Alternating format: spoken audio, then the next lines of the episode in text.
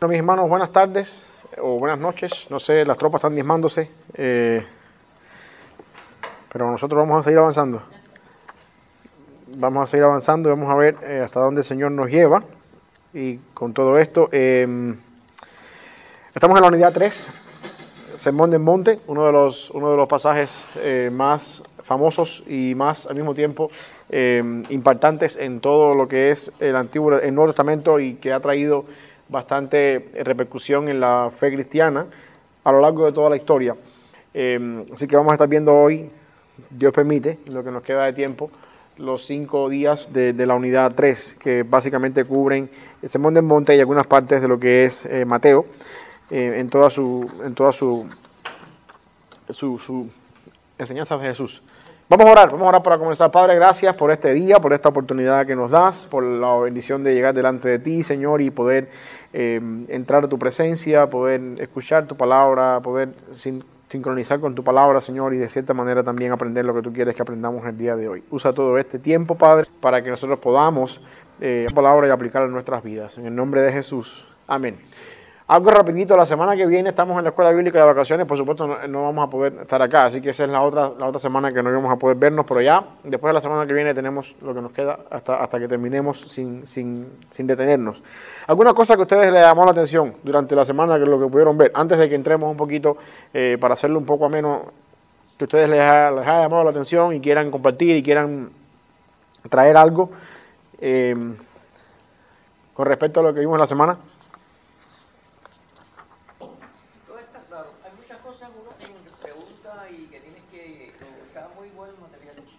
Ok. Yo estoy en mi, página, es página 42, que es la unidad 3, donde empieza el Evangelio de Mateo. Eh, yo quiero que ustedes vean aquí rapidito algunas cosas que tienen que ver con Mateo en, lo que es la introducción a la unidad. El bosquejo de Mateo, Mateo está bosquejado en cinco partes fundamentales. Ahora, traten de entender lo siguiente. Mateo es judío, Mateo es el cobrador de impuestos que Jesús eh, trajo a sus discípulos cuando estaba caminando ahí en Capernaum. Mateo escribe su evangelio con una mentalidad para los judíos, para que el judío entienda lo que está pasando. Y, lo que Mateo está haciendo es eh, estructurando su evangelio completamente dentro de un ambiente judío. Por lo tanto, la ley, el judaísmo, los conceptos de toda la ley, todo pesan mucho y tienen mucho valor dentro de Mateo. Eso es importante que tengamos en cuenta eso. Y vamos a ver eh, algunas cosas, a ver si me da tiempo cubrir con eso, para que ustedes se den cuenta cómo es que Mateo trata incluso con cosas que parecen insignificantes, poner a Jesús, de poner a Jesús como el verdadero Mesías, el, el, que, el, que, el pueblo de Israel ha esperado toda la vida, superior incluso a Moisés, superior incluso a todo lo que la ley está eh, apuntaba a ese Mesías. Por eso quiero que vean que el, el libro de Mateo está bosquejado en cinco partes fundamentales. Cinco, cinco, estructuras fundamentales. Cada una de las cinco estructuras fundamentales apunta a un libro del Pentateuco de la ley. La primera, por supuesto, nacimiento y niñez del Mesías. Esta es la parte inicial, el comienzo, que es una... Mateo trata de, ensamblar o de traer la similitud de Génesis dentro del ministerio de Jesús. Los capítulos 1 al, al 2 y el 3. Luego después los comienzos del ministerio de Jesús, del Mesías de Dios, capítulo 3 al capítulo 7 que de alguna forma son una comparación con el libro de Éxodo. Luego, las palabras y obras del Mesías, Hijo de Dios, en Galilea, eh, tienen que ver con Levítico, la parte sacerdotal, la parte en que Cristo juega un papel. Y estos capítulos en, en, Mateo tienen conexión, no tenemos tiempo para, hacer, para verlo completo, tienen conexión en su contexto a largo plazo con cada uno de estos libros que tratan de asimilarse con el Antiguo Testamento. Y el cuarto, el Mesías, el, el, Dios que viaja a Jerusalén, esto tiene que ver con números, el camino en el desierto, el caminar por todo el tiempo en el desierto, y finalmente la semana final, crucifixión y resurrección del Mesías, es una, resambla lo que es el libro de Deuteronomio. Un judío entendía esto y veía estas cosas y entendía la, la, el, matiz judío detrás del Evangelio de Mateo. Lo mismo sucedía, por ejemplo, con los salmos. Los, salmos están, están divididos en, secciones que tienen que ver también con la ley. Y, y, cuando Moisés, cuando Mateo está trayendo su evangelio y estructurándolo sobre eh, cinco pilares o cinco columnas que determinan lo que tiene que ver con el evangelio de Mateo, los judíos que están leyendo automáticamente entienden, oh, aquí hay la ley, Aquí hay algo que tiene que ver con la ley de Moisés. Y, de cierta manera un judío podía entender de alguna forma esto que está sucediendo. Hay una razón por la cual Mateo está puesto como el primer evangelio en el Nuevo Testamento, con el que se abre el Nuevo Testamento, aunque estamos conscientes y la teología, el mundo cristiano, eh, estamos casi seguros de que Mateo no es el primer evangelio que se escribió en orden cronológico, posiblemente Marcos haya sido el primero, pero hay una razón importante por la cual eh, Mateo es el primero. Ustedes nunca se han puesto a pensar o nunca les han pasado por la mente por qué razón el Nuevo Testamento comienza con Mateo y no comienza con Marcos o con Lucas o con Juan. Desde el punto de vista bíblico, Lucas hubiera podido ser, hubiera podido ser más, eh, más, más fácil para poder entender el Evangelio, porque Lucas empieza la historia de Jesús incluso mucho antes, Zacarías en el templo, eh, la esposa de Zacarías, eh, Elizabeth, el ángel que llega a cada uno de ellos. Desde un punto de vista cronológico, Lucas fuera el mejor prototipo para comenzar el Evangelio, el Nuevo Testamento, por toda la introducción y preámbulo que nos da. Nunca se han preguntado por qué razón Mateo es el primero.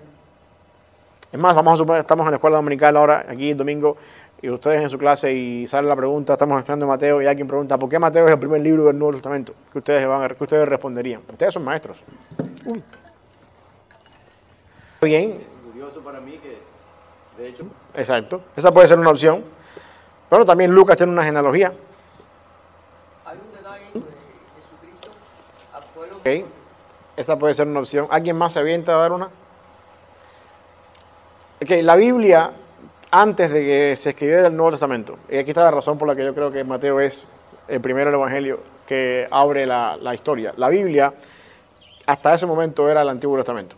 El Antiguo Testamento, eh, por supuesto, con un orden un poquito diferente del nuestro, con alguna estructura diferente desde el punto de vista hebreo, pero el último libro del Antiguo Testamento en todos los órdenes y los canon, canon significa en la estructura de los libros, en todos los órdenes que ha habido, el último libro de la Biblia es Malaquías. Eso no cambia ni en el español, ni para los hebreos, ni para los judíos, ni para los griegos, ni para los nadie que tenía la Biblia en el Antiguo Testamento cambiaba eso. Los doce profetas menores eran todos un solo libro y el último de ellos era Malaquías. Malaquías 4, último capítulo de Malaquías, último capítulo del Antiguo Testamento, último capítulo y versículo de la Biblia hebrea hasta ese tiempo.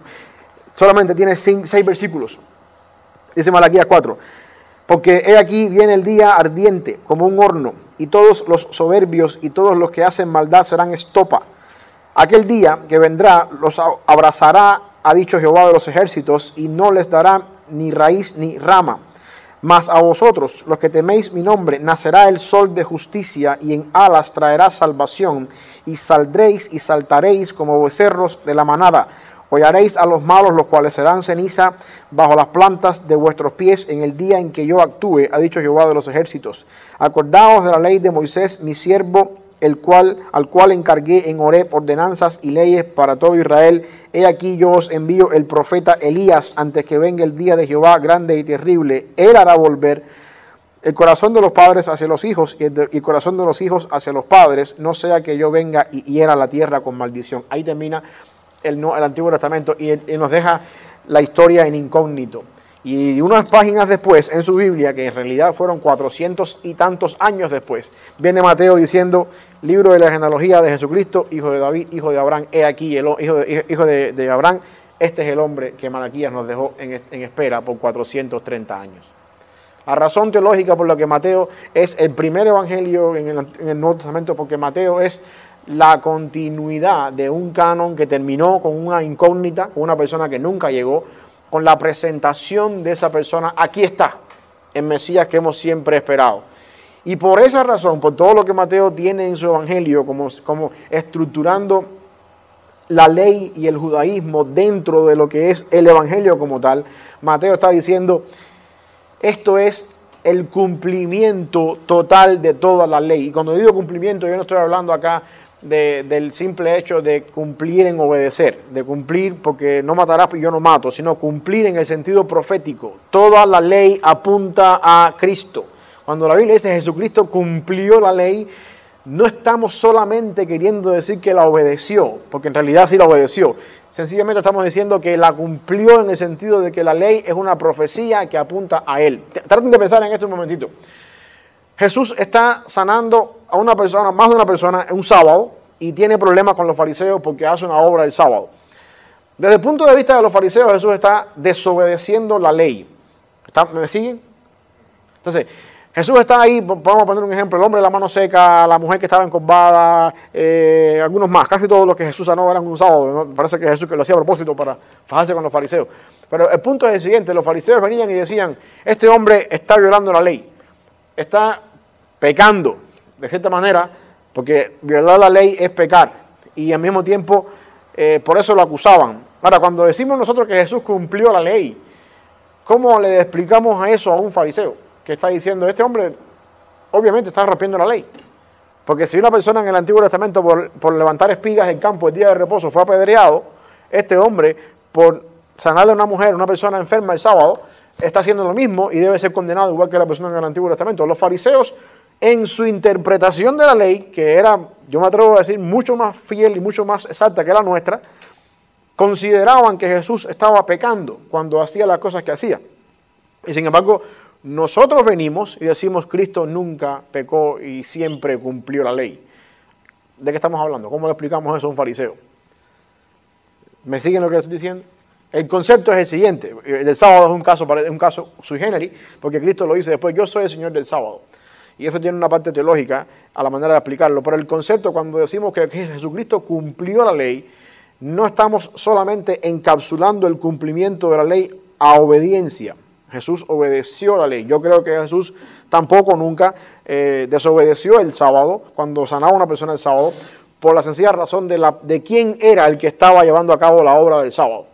Y eso lo, vamos, podemos explicar después. El simple hecho de que Jesucristo, siendo la razón por la cual existe el sábado, llegue y diga, te declaro sano en el nombre del Señor un sábado, no hay ningún problema con que esa persona esté pecando. Porque si piensa de esta manera, si, usted, si a nosotros se nos da el día feriado del lunes pasado, en Memorial Day, y en Memorial Day fuera el día feriado donde no hacemos nada en este país, y está prohibido en este país hacer cualquier cosa por el simple hecho de, que, estamos honrando la memoria de aquellas personas que murieron en la guerra anteriormente en este país. Vamos a poner el caso este porque acaba de pasar hace unos días atrás. Imagínense ahora, caso hipotético, esto nunca va a pasar, que la ley de Estados Unidos dice, este día, cero actividad. Hay que estar todo el mundo en casa, honrando la memoria de las personas que han muerto en la guerra por este país. Cero actividad. El que se salga a echar gasolina al carro está violando la ley y va preso. Eso es más o menos parecido a lo que pasaba con el sábado. Ahora imagínense que usted se encuentra ahora, ese día de Memorial Day, dos o tres personas, cadáveres que han, muerto en la ley, en la, en, la, en la, guerra, son el objetivo por el cual existe el día de Memorial Day, que se levantan de la tumba y se ponen a hacer un, asado ahí en su casa con hamburguesa. Imagínense, estoy poniendo un caso, ¿sabes?, al, al, extremo, ¿no? Y llega la policía y dice, ¿qué pasó aquí? Y dice, este día es nuestro. Ustedes están celebrando el día de nosotros no hay ningún problema en que nosotros nos levantemos de la tumba, cosa que es imposible, y hagamos una hamburguesa aquí porque al final del día estamos, es, es, nuestro día. ¿Entienden lo que quiero decir? Eso no va a pasar, por supuesto, pero cuando le decían a Jesucristo, estás violando el sábado, es el mismo, el mismo concepto. Yo soy el dueño del sábado. Yo soy la razón por la cual existe un sábado. Porque al final del día, el sábado, el séptimo día, es, un, es una apunta al séptimo día de la creación el día de descanso, donde, donde Dios descansó, el ser humano descansó y entraron ambos, Dios y el ser humano, en una relación perfecta donde ambos podían relacionarse unos a otros. Cristo es el Señor del sábado porque el sábado de la ley se convierte en la oportunidad donde el pueblo de Dios tiene la oportunidad, para que la redundancia, de entrar a la presencia de Dios, dejar de hacer todo lo que estamos haciendo, dejar de trabajar, dejar el campo y consagrarnos entonces a la adoración en casa con el Señor, para estar en ese reposo que es Cristo. Cuando Cristo viene, le dice a la persona, te declaro sano un sábado, tú no entiendes que yo soy el Señor del sábado. Si yo, si yo no fuera quien yo soy, estaría pecando entonces por hacer lo que hago el sábado. Pero porque yo soy Cristo y el sábado se trata de mí, aquí no hay ningún pecado. Ese, en ese sentido los fariseos no la agarraron.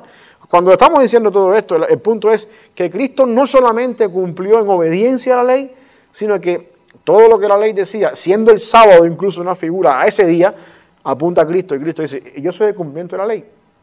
Y eso lo vemos en Mateo eh, en todas partes. Eh, y Mateo se encarga de decir, toda nuestra ley apunta de diferentes maneras, figurativamente, por tipos, eh, por cosas que se avecinan, por patrones que se repiten y por muchas formas de interpretar la Biblia. Toda nuestra ley apunta a esa persona, a ese Cristo. Y por eso es que Mateo es el primer evangelio que tenemos en nuestra Biblia, eh, como por supuesto el evangelio que abre el concepto del Nuevo Testamento, porque en él se refleja toda la ley, de muchas maneras. Vimos ya que está estructurado en cinco partes, como también está estructurado el Antiguo Testamento en cinco partes. Y tengo que seguir, hermanos, porque el tiempo se me está avanzando.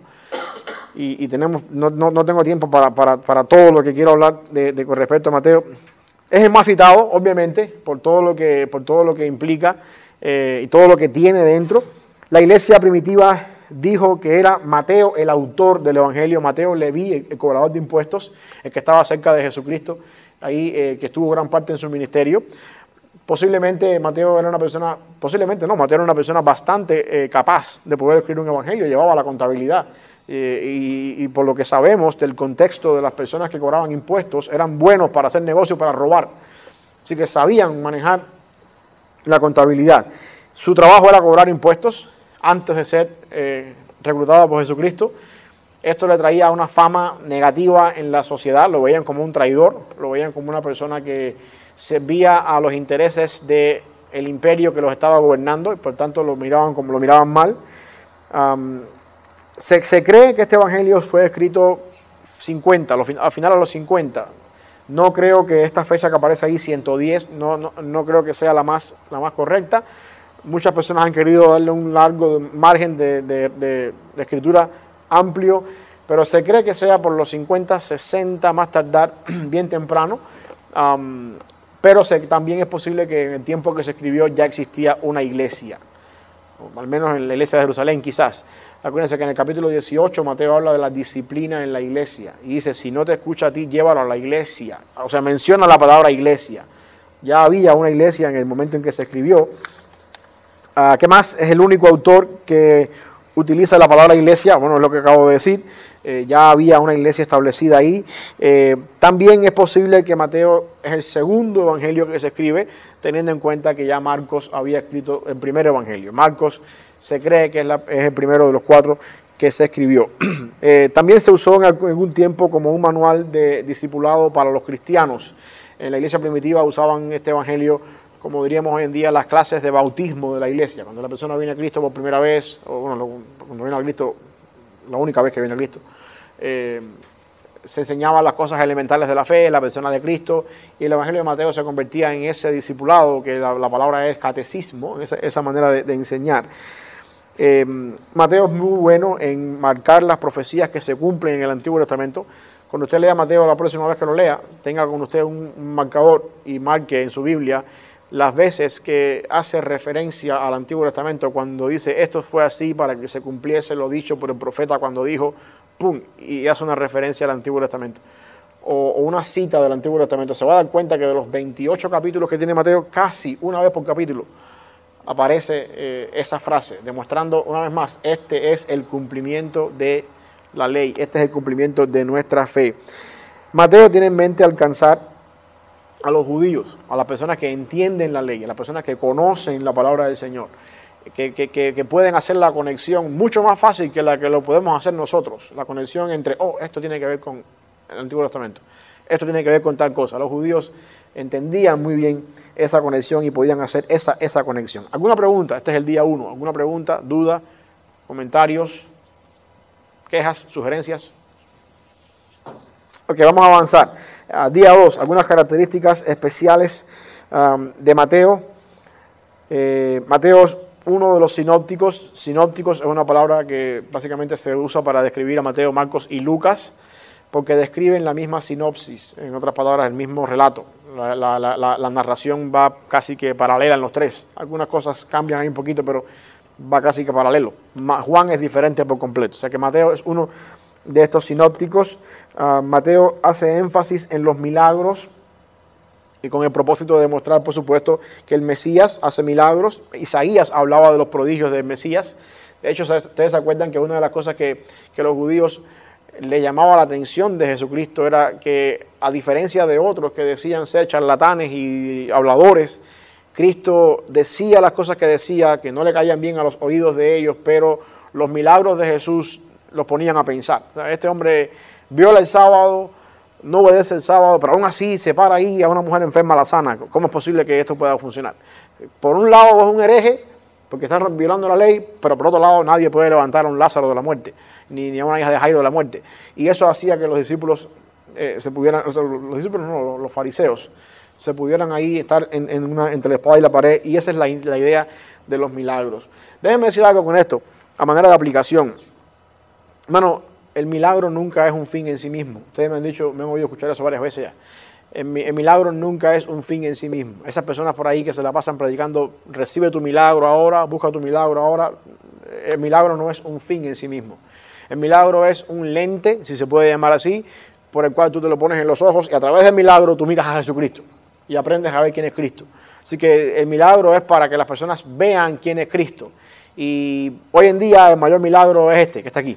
Si uno no puede ver a Cristo aquí, el problema está en nuestra vida, en nuestro corazón, pero el milagro no es un fin en sí mismo. Y eso es algo que, tiene- que quiero que ustedes entiendan, más que todo por el bombardeo que recibimos hoy en día de que si uno tiene fe no te sana, o si no tienes fe no tienes el milagro. Eso es una pura herejía desde el punto de vista bíblico. El milagro es un fin en sí mismo. Ah, la genealogía de Mateo viene a través de José, la de Lucas viene a través de María, la genealogía de Cristo. ¿Por qué razón importante? Bueno, porque para los judíos una genealogía por la parte masculina tiene más valor que por la parte femenina. El problema es, bueno, el problema no es, no hay un problema en esto, sino que ambos, tanto José como María, vienen del mismo linaje. De donde quiera que hagamos la genealogía de José y María, ya sea de José o de María, ambos van a caer en Judá, que es el mismo eh, linaje de donde viene el Mesías, Cristo. No es que José era de la tribu de Leví y después se casó con María, que era de Judá, y hay dos fuentes diferentes. Tanto José como María eran de Judá, y es importante que el Mesías venga de Judá. ¿Por qué es importante eso? ¿Alguien lo quiere explicar ahí? ¿Por qué tenía que venir Cristo de Judá, de la tribu de Judá? ¿O cuáles? Una y la otra. Belén. ¿Por qué Belén? razón? Porque hay algo más con Belén. David, el rey David. Cristo tiene que venir de Judá por tres razones. Primero, bueno, vamos en orden. Primero, porque cuando Jacob bendice a sus doce hijos antes de morir en Egipto ahí, a Judá se le da una bendición especial. De ahí viene la famosa frase, el león de Judá. De ahí viene esa, esa, esa, esa bendición. Judá va a regir a sus hermanos. Eso está ahí en Génesis 38, si no me equivoco, o 48, por ahí está. Eh, luego después, en, más adelante en la historia, en la misma tribu de Judá aparece el rey David. Y en el segundo de Samuel 7:12, a David se le da la promesa de tu descendencia vendrá el linaje, el cual nunca va a acabarse el reinado.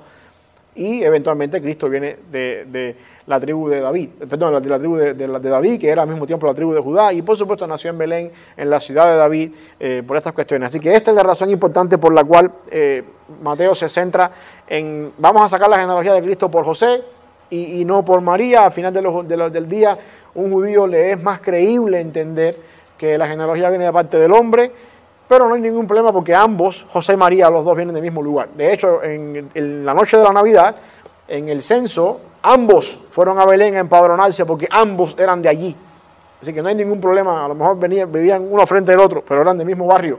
Se conocían de- del mismo barrio y eran de la misma familia y el mismo linaje. Y eso no hace ninguna diferencia. Lucas, por otro lado, hace la genealogía a través de María. ¿Por qué razón? Bueno, porque desde el punto de vista griego, no importa si es un hombre o una mujer, ni si es la madre o el padre, y al final del día la genealogía de María es más, eh, más fidedigna, ¿no? porque María es la madre de verdad física de Jesús. José no, no, no aportó nada ahí, no hay nada que ver con eso ahí. ¿Ok? ¿Alguna pregunta, alguna duda hasta acá? hermano, pero en la ¿dónde está la descendencia? Pero ¿dónde? No lo veo. Ah, espérame, déjame buscarlo un momentito. Es en el 3, pero Y a partir del 23, eh, cuando eh, la cuestión está en que por los nombres que aparecen ahí, cuando haces la conexión, pero no menciona a María. No, pero por los nombres te das cuenta que es María porque no coincide con los otros del lado allá. Es por los nombres. Ah, déjame ver si hay un versículo específico. Ok. eh, por los nombres, Freddy, yo lo voy a buscar más adelante por los nombres. Pero eh, está en los nombres de, los, que aparecen ahí la genealogía, es, a través de, María. Pero igual eso no, eso no tiene nada que ver, eh, no hay, no hay ningún, ningún problema con eso allí. Eh, otra cosa interesante, bueno, aquí en esta parte la idea del, del desposorio, María y José estaban hoy en día le llamamos a eso engagement en, inglés. En español le decimos estaban comprometidos. Ya le habían dado el anillo, por decirlo de alguna forma. Se cree también que José era mucho mayor que María. Em, no sabemos cuánto, pero sabemos si se cree que también José muere mucho antes de que Jesús muere en la cruz. Razón para eso, José no aparece más tarde después. Ya no se menciona mucho más a José. Cuando Jesús está en la cruz a punto de morir, se refiere a María, madre, ahí tu hijo, hijo, ahí tu madre, y ese hijo del que está hablando es Juan, el discípulo. O sea que parece ser que María quedaba eh, desprovista una vez que Jesús muriera, y entonces María pasa al cuidado de Juan, el discípulo amado, por el simple hecho de que si tuviera José vivo, por supuesto la responsabilidad es de José, que es el esposo, aunque había otros hermanos eh, de Jesús menores que Jesús, y yo sí creo, ¿por qué no?, eh, hijos de José y María después de que Jesús nació. Es importante que tengamos en cuenta, Mateo habla de que, de que José y María no tuvieron relaciones íntimas hasta que después que nació Jesús. Hay una razón importante por la cual Cristo tenía que nacer de una virgen y no podía haber intervención humana allí. Eh, eh, quizás en otro momento hablamos de eso con más, más profundidad, de la importancia teológica de la- de la- del nacimiento virginal de Cristo. Pero eso no quiere decir que después que Jesús nació, pues no había eh, otra, otra, otros hijos entre José y María. El desposorio, en lo que conocemos hoy como el engagement, en el tiempo bíblico ya era algo legal. Las personas vivían, no vivían juntas, pero sí había un convenio. Un convenio donde mientras no se efectuara la boda, por lo general el convenio era un tiempo donde nos comprometemos, no vivimos juntos todavía, pero yo como hombre voy a estar trabajando en nuestro hogar, construyendo nuestro hogar, y cuando mi hogar esté listo, pues entonces yo vengo a buscarte de la casa de tus padres, te llevo a mi hogar y hacemos la fiesta de las bodas, que por lo general duraba una semana, acuérdense las bodas de Cana, y de ese momento en adelante ya somos marido y mujer. Ahí está la genealogía, el ejemplo de que Cristo fue a preparar morada para su novia, la iglesia, y algún día viene a buscarnos a nosotros y celebraremos las bodas del Cordero. Ahí está la ilustración. Quiere decir entonces que si en algún momento, mientras el esposo, el futuro esposo, estaba preparando su casa, el hogar donde iban a vivir, se encontraba que la muchacha había sido infiel, eh, la misma condena que había para el adulterio era la condena que estaba pasando ahí. Y esto es lo que María se está exponiendo cuando dice al ángel, eh, hágase conmigo tu voluntad, que sea lo que Dios quiera. Eh, ella está exponiéndose a, quedar en estado, obviamente sin intervención humana, por un milagro del Espíritu Santo, pero eso es una píldora un poco difícil para José tragársela. ¿Ok? Hasta que vino, por supuesto, un ángel y le explica a José después en sueño lo que está pasando allí. Pero quiero que entiendan eso, porque no es que José estaba pensando dejarla en secreto porque era un hombre justo y porque no quería difamarla, pero José estaba 100% seguro en su mente de que María había sido infiel. Porque no hay, bueno, no, hoy en día pasaría igual, ninguno de ustedes, es que el ángel me dijo que, no, no, perdóname, el nacimiento original de Cristo eso no lo que nadie. Eh, obviamente José eh, tiene, que, tiene que ser confrontado por un ángel y José entiende, por supuesto, después de eso. Dios hace las cosas perfectas. El, el Dios que nos pide a nosotros, a manera de obligación, el Dios que nos pide a nosotros hacer cosas a esa magnitud, como en el caso de María, también provee los medios para librarnos de las consecuencias de cosas que no hicimos. En este caso, proveyó un ángel para que convenciera a José de lo que estaba pasando. Ah, hasta aquí, esto voy a, ir avanzando un poquito más. Esta es toda la parte del nacimiento de Cristo. ¿Alguna, ¿Algún comentario? ¿Dudas? Después seguimos la parte de, eh, Jesús en el desierto, capítulo 4. Esto es importantísimo, una vez más, traten de ver la comparación de Mateo con Israel. Israel estuvo, la nación de Israel estuvo 40 años en el desierto siendo eh, recibiendo la provisión de Dios eh, con la intención de ser obediente al Señor y fallaron. En más de una ocasión fallaron. Fallaron delante de la... en- bueno, léanse todo el, libro de números para que se dé cuenta que los 40 años de peregrinaje eran quejas y quejas y quejas. Israel, el Israel de Dios, falló en ser fiel al Señor en sus 40 años por el desierto. Ahora Mateo dice, el verdadero Israel de Dios, el Hijo de Dios. De Egipto llamé a mi hijo, hablando haciendo la referencia aquí en el capítulo en el capítulo 2 cuando Cristo viene de regreso de Egipto, o sea, Cristo es llamado el Hijo, así como Israel es llamado el Hijo. Y ese versículo de- del capítulo 2, cuando dice que de Egipto llamé a mi hijo, es una referencia en Oseas, haciendo referencia al pueblo de Israel. Mateo está diciendo, Cristo es una representación del verdadero pueblo de Israel, que asimismo como el pueblo de Israel pasó 40 años en el desierto y falló, Cristo pasó 40 días en el desierto y nunca falló a las tentaciones de Satanás. ¿Ven la diferencia? Si Jesucristo es llevado por el enemigo al desierto para ser tentado por él, para demostrar su superioridad por encima del verdadero de- del pueblo de Israel que fracasó en el desierto. Eh, en vez del pueblo de Israel ser fuerte de la tentación y, avanzar en el, su peregrinaje con el Señor mientras estaban en los, 30, en los 40 años en el desierto, fallaron, fracasaron, sin embargo Cristo con el poder de la palabra del Señor, escrito está, Satanás, tal cosa, escrito está, Satanás, tal cosa, demostrando una vez más Mateo, nuestro Israel en Cristo es superior al Israel del Antiguo Testamento. Cristo resambla, reensambla, está bien dicho esa palabra, reensambla a Abraham en el sentido de que Abraham es el padre de una nación que falla en el desierto. Cristo es el padre de una nación, nosotros, y él como padre de una nación no falla en el desierto. El, pueblo de, de- de su pueblo no falla en el desierto. Eso es algo ah, que quiero que ustedes entiendan por la similitud, por lo que Mateo está haciendo, en, en- en conectando cositas, en conectando cosas con el pueblo de Dios y con Cristo. Ah, voy a seguir un poquito más adelante. La tentación de Satanás, de Satanás a Cristo viene, hermanos, con la palabra del Señor. Satanás es más teólogo que todos nosotros juntos. Satanás conoce la Biblia más que todos nosotros juntos. Satanás lo que no puede es darle gloria a Dios cuando descubre las verdades de la palabra del Señor. Pero Satanás conoce la palabra del Señor más que todos nosotros juntos. Una de las tentaciones de Jesús fue basada en el Salmo 91. A sus, a sus ángeles mandará para que tu pie no tropiece en piedra. Satanás usó la Biblia para tentar a Jesús. Y ese capítulo del Salmo es un capítulo mesiánico. Y, está jugando con la palabra del Señor. Hermano, déjeme decirle una vez más esto, yo no me voy a arrepentir de esto. Satanás es más teólogo que todos nosotros. A veces predica hasta en los púlpitos. Satanás es más teólogo que todos nosotros. Y hay que tener cuidado porque uno tiene que aprender un poquito más eh, eh, la importancia que tiene el conocer bien la palabra del Señor. Eh, eso quería marcar en cuenta eso, que independientemente la tentación vino por la palabra del Señor. Y por supuesto el, éxito estaba en que no, en que no, eh, no falló. Jesús responde con las escrituras, Jesús no se defiende por sí mismo, Jesús, eh, cada, cada respuesta a la tentación de Satanás está basada en la escritura, está escrito tal cosa, está, está escrito tal cosa, por lo tanto podemos decirlo de alguna manera, el campo de batalla entre Satanás y Cristo es el mismo campo de batalla entre Satanás y nosotros hoy en día y es la palabra del Señor. Nosotros no somos fuertes en ningún momento para pelear con el Señor, con Satanás. Yo me- a veces yo me asombro de personas ahí que se ponen ahí a, tirar barbaridades y, eh, como dice Nancy Amancio en la canción de ella por ahí, me apodero lo que me pertenece, lo que me has quitado me lo verás con crece, y hoy me has hecho su hijo, y declaro y decreto, ey, ey, ey. Satanás sigue teniendo poder, cuidado, nuestro poder está aquí, en la palabra del Señor. Y si nosotros no sabemos manejar esto, eh, somos presa fácil del enemigo y del enemigo puede usar la palabra también para hacernos caer a nosotros. ¿Ok? ¿Alguna pregunta, duda?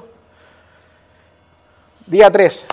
Vamos con los, los, los 15 minutos que nos quedan a ver si podemos cubrir un poquito más del día 3 y 4. El Sermón del Monte, capítulo 5 y 7. Una vez más, acuérdense que eh, Mateo está haciendo una, una similitud entre la ley. El hijo, el verdadero pueblo de Israel en el desierto, el pueblo de Israel en el desierto falló 40 años, el Hijo de Dios, Cristo, 40 días no falló. En la ley encontramos que Moisés sube al monte a recibir la ley de parte de Dios y dársela al pueblo.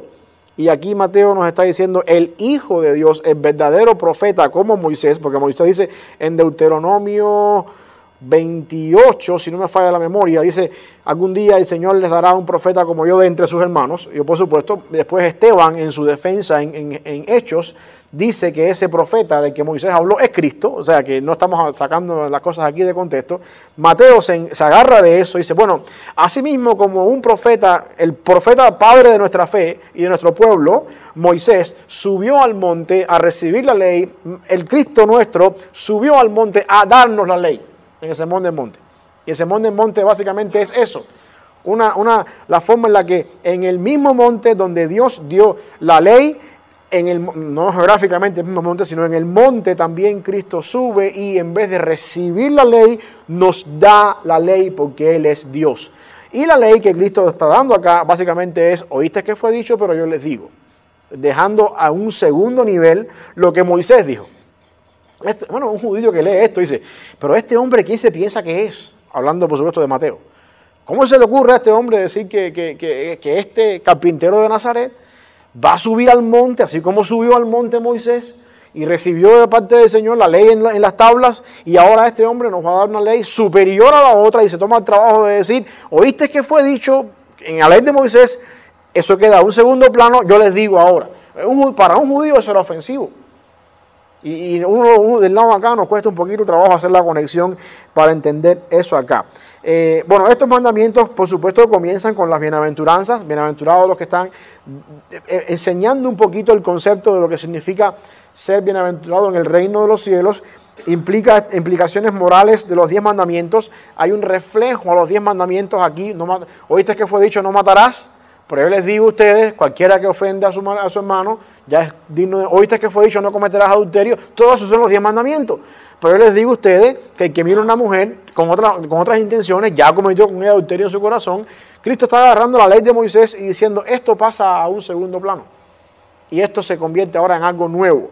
Y de esto mismo también hablaba Isaías cuando dice que en aquel momento, en el nuevo pacto, Dios va a poner la ley y su mente en nuestros corazones también. Am, con el sermón de monte quiero que vean eso, la similitud. Independientemente de que todo lo que Jesús habla ahí en otros evangelios se narran quizás separados eh, en porciones y Mateo hace un solo sermón y los pone todo en el, lo que se conoce como el sermón del monte, con la razón de dejarnos saber, hey, este hombre es semejante a Moisés o superior a Moisés en este sentido. Eh, lo que quiero que veamos es la similitud entre la ley y entre Cristo. ¿Por qué estoy haciendo esto? Porque si ustedes entienden la razón de, la, de que Moisés, de que Mateo en su evangelio resalta a la persona de Cristo a ese nivel, ustedes van a entender por qué razón Mateo es el evangelio número uno del Nuevo Testamento. Por la, por la conexión que hay con lo que había anteriormente. Am, ok, básicamente el Sermón del Monte muchas personas lo han interpretado eh, de diferentes maneras, le han dado mucho, mucho hay tela por donde cortar. Ha cambiado la vida de muchas personas a nivel, a nivel mundial a lo largo de la historia. No vamos a entrar muy de lleno ahí, eh, no tenemos tiempo. Me imagino que ustedes lo pueden leer en casa y pasarle por arriba. Lo que quiero que entiendan es eso. Mateo lo pone como algo semejante eh, o superior a Moisés en ese sentido. Y superior, demostrando que Cristo ya es hijo, cuando dice que de Egipto mi hijo, lo llama al desierto para que sea hijo, es profeta, al igual que Moisés, que sube al monte, recibe una ley, es profeta. Vean cómo Mateo, de cierta manera, en los cinco capítulos primeros de, su evangelio, ha mostrado dos aspectos de Cristo, hijo, profeta, y esto tiene mucho que ver también con todo lo que sigue eventualmente con eh, Cristo. Una vez más, el Sermón del Monte tiene para tela por donde cortar y, ha sido eh, muy influyente, no tenemos tiempo de entrar ahí y voy a, voy a seguir avanzando un poquito. Eh, el, capítulo, el día 4, otras enseñanzas que Jesús usó mucho en, su ministerio, que Mateo las narra, las parábolas que tienen que ver con el reino, eh, el capítulo 13, básicamente es un capítulo bastante eh, em, poderoso en cuanto a, las palabras, palabras del reino. Hay algunas ahí que quiero que ustedes vean y voy a ir rapidito eh, por ellas para que ustedes puedan entender lo que estoy diciendo, lo que Mateo hace énfasis con eso acá. La parábola del sembrador, primera, con esa Mateo abre, hablando del sembrador que sale a sembrar, eh, siembra la semilla, cae en diferentes terrenos. eh,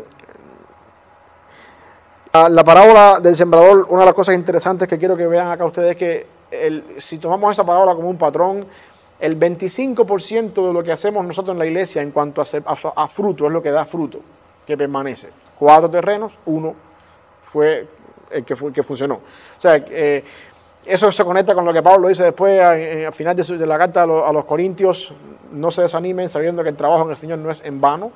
De cada cuatro personas que usted comparte el Evangelio, al menos una va a dar fruto.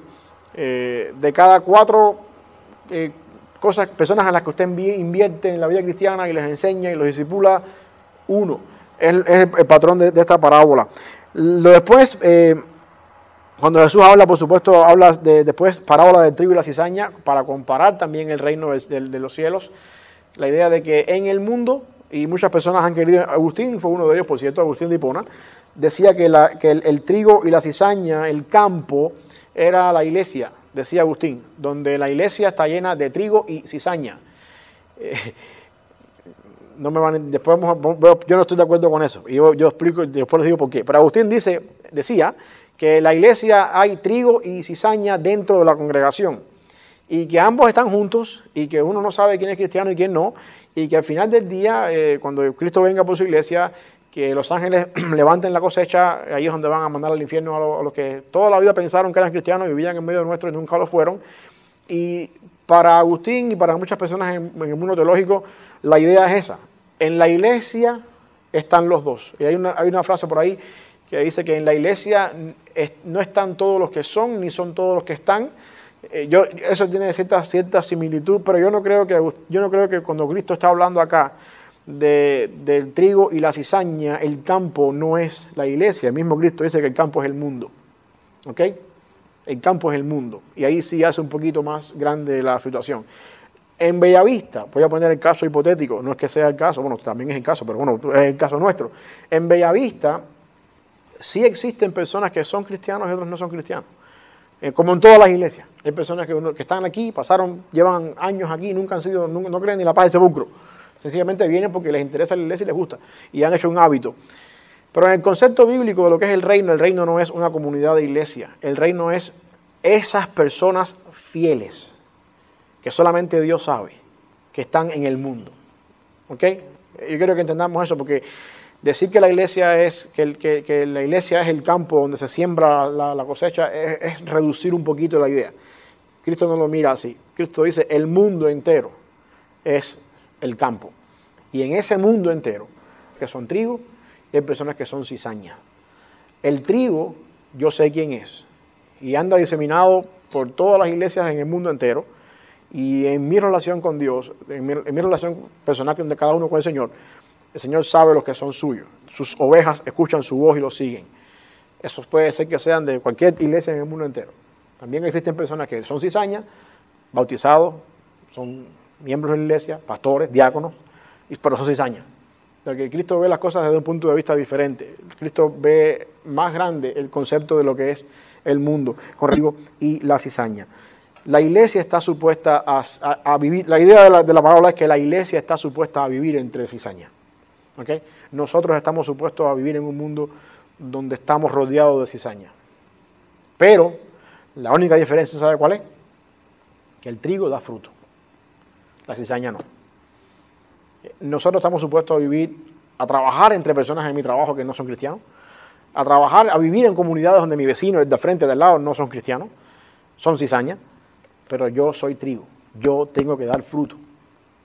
Yo tengo que ver, mi fruto tiene que verse. Así que eso es lo que Cristo está diciendo acá. El reino vive dentro de este mundo.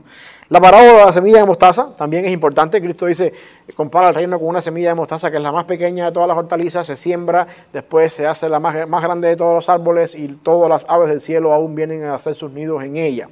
La idea es esa. Cristo dice, este reino empezó con una persona en Nazaret, que se llamaba Jesucristo, con 12 discípulos y después de dos mil años después, esta parábola es una realidad. Un solo hombre en Nazaret, en un pedazo de tierra más pequeño que Memphis, Tennessee, prácticamente, eh, ha sido el impulsor y el que ha levantado un reino celestial tan grande que llega incluso hasta los fines de la tierra hoy en día. Y todos los países del mundo adoran a Cristo. Y en todos los países del mundo, de alguna manera, han hecho sus nidos en ese árbol, que es, todo empezó con una semilla, es la expansión del reino de los cielos. La iglesia crece, el reino de los cielos crece, se expande. Lo mismo sucede con la levadura, es el mismo concepto. Un pequeño hongo, que es lo que es la levadura, un hongo que se pone dentro de la masa, se deja descansar ahí y eso empieza a avanzar, eso empieza a avanzar. La iglesia crece porque la iglesia crece, porque es parte de lo que la iglesia hace. Eh, donde quiera que hayan dos o tres personas que creen en Cristo y son cristianos de verdad y son hijos de Dios, eso se, se expande, eso crece, eso se, se multiplica y otras personas alrededor tuyo van a saberlo, porque así funciona también con la levadura, porque así pasa igual con la semilla de mostaza. Luego también ah, El tesoro escondido también es otra, otra parábola que apunta un poquito más a lo que es la idea de- del reino. Una persona que, encuentra un campo, eh, va a ver el campo, se da cuenta que en ese campo hay un tesoro escondido en el, en el- en el campo, vende todo lo que tiene y viene a buscar, a comprar eso, eh, lo juega todo o lo deja todo por, por eso. Y la idea es que el reino de los cielos es tan valioso que nosotros, a nosotros nos vale, nos vale bien dejar todo lo que tenemos a un lado e invertir en ese reino de los cielos. Porque hay mucha mejor ganancia y esa es la similitud que Cristo hace aquí. Es el mismo caso de la parábola de la perla de gran precio, el mismo caso de la red también. La red se tira, la red de pescadores se tira, atrae todo tipo de peces y después el pescador se encarga de botar lo que no sirve y sacar lo que no está ahí. Eh, algo parecido igual también a lo que es la cizaña del trigo. Al final del día, cuando la red se venga, cuando venga la cosecha, eso funciona así, ah, de esa forma. Cristo explicó el reino de los cielos desde diferentes puntos de vista con esa parábola, esas parábolas en Mateo 13. Y de esa manera le da al reino el verdadero matiz que el reino tiene. Si usted no lo puede entender, si nosotros no lo podemos entender, hay algo que nos sirve a nosotros de aliento y de orgullo y de quizás de premio de consolación. Los hijos de Zebedeo tampoco lo entendieron y querían estar uno a la derecha y uno a la izquierda. Y, y se buscaron ahí sus problemas con, con Jesús porque nunca vieron el reino de esa manera. Pero lo que Cristo está diciendo es, este reino, el reino de los cielos es completamente diferente a la forma en la que el mundo entero visualiza un reino o visualiza de cierta manera el concepto del reino de los cielos. En Cristo, en el reino de los cielos es completamente diferente a eso. Por eso Jesús está parado delante de Pilato eh, a, la hora de ser, de ser ejecutado, el pueblo crucificando a Pilato, crucificando a Jesús, Pilato interrogando a Jesús y Pilato le dice a Jesús, tú no tienes nada que decir para defenderte. Tú no sabes que yo tengo la autoridad para dejarte en libertad o condenarte ahora mismo. Y Jesús le responde, tú no tienes libertad sino la que mi Padre te da. Tú no sabes que yo puedo ahora mismo orar y mandar legiones de ángeles que consuman a esta gente aquí. Tú no entiendes lo que estás hablando. El que no sabe lo que estás hablando eres tú. Yo para esto he venido. O sea, Cristo tiene un concepto de que el reino está por encima de lo que nosotros podemos pensar o quizás podemos eh, entender. El tiempo se me está acabando, hermano. No sé si usted tiene alguna pregunta, duda, comentario. Eh, no me da tiempo para, para mucho más. Eh, ajá, Salmos, proverbios. Los proverbios yo no creo que sean promesas. No. Salmos que sí, sí encierran una promesa eh, en ellos mismos, una profecía que se cumplen a veces en Cristo. Pero yo creo que los proverbios no son una promesa. Para mí, eh, por ejemplo, instruye al niño en tu camino y aun cuando fuera viejo no se apartará de él. Eh, hay cierto principio ahí en que uno, si uno educa a los hijos correctamente bien, uno, uno día de mañana los hijos, eh, hay cierta cantidad de porcentaje de que el hijo camine bien, pero eso no es una promesa. El, proverbio para mí es como un refrán, un dicho, eh, que, hoy, que hoy en día nosotros usamos, por ejemplo, en los países nuestros hay muchos refranes de eso. El que anda con lobos, aviar aprende. Pero eso no necesariamente es así. Uno puede andar entre los y no ser un delincuente. Eh, uno puede haber vivido, no, no tiene que ser una máxima, una, una y, yo creo que entendamos eso, porque a veces uno toma los proverbios como una promesa y cuando no salen así, Dios me falló. Eh, y no necesariamente es así. El proverbio es un, es un proverbio, lo dice la palabra. en, la- en lo natural eso se da. Hay padres que son Y eso no, eso no es, eso no es Y al un, contrario también sucede. O sea, Sí. un desastre, sí, sí, cosa. Freddy. Sí, Sí, ok. hermano, tocaste el tema de los profetas. La profecía bíblica, yo creo que la profecía eh,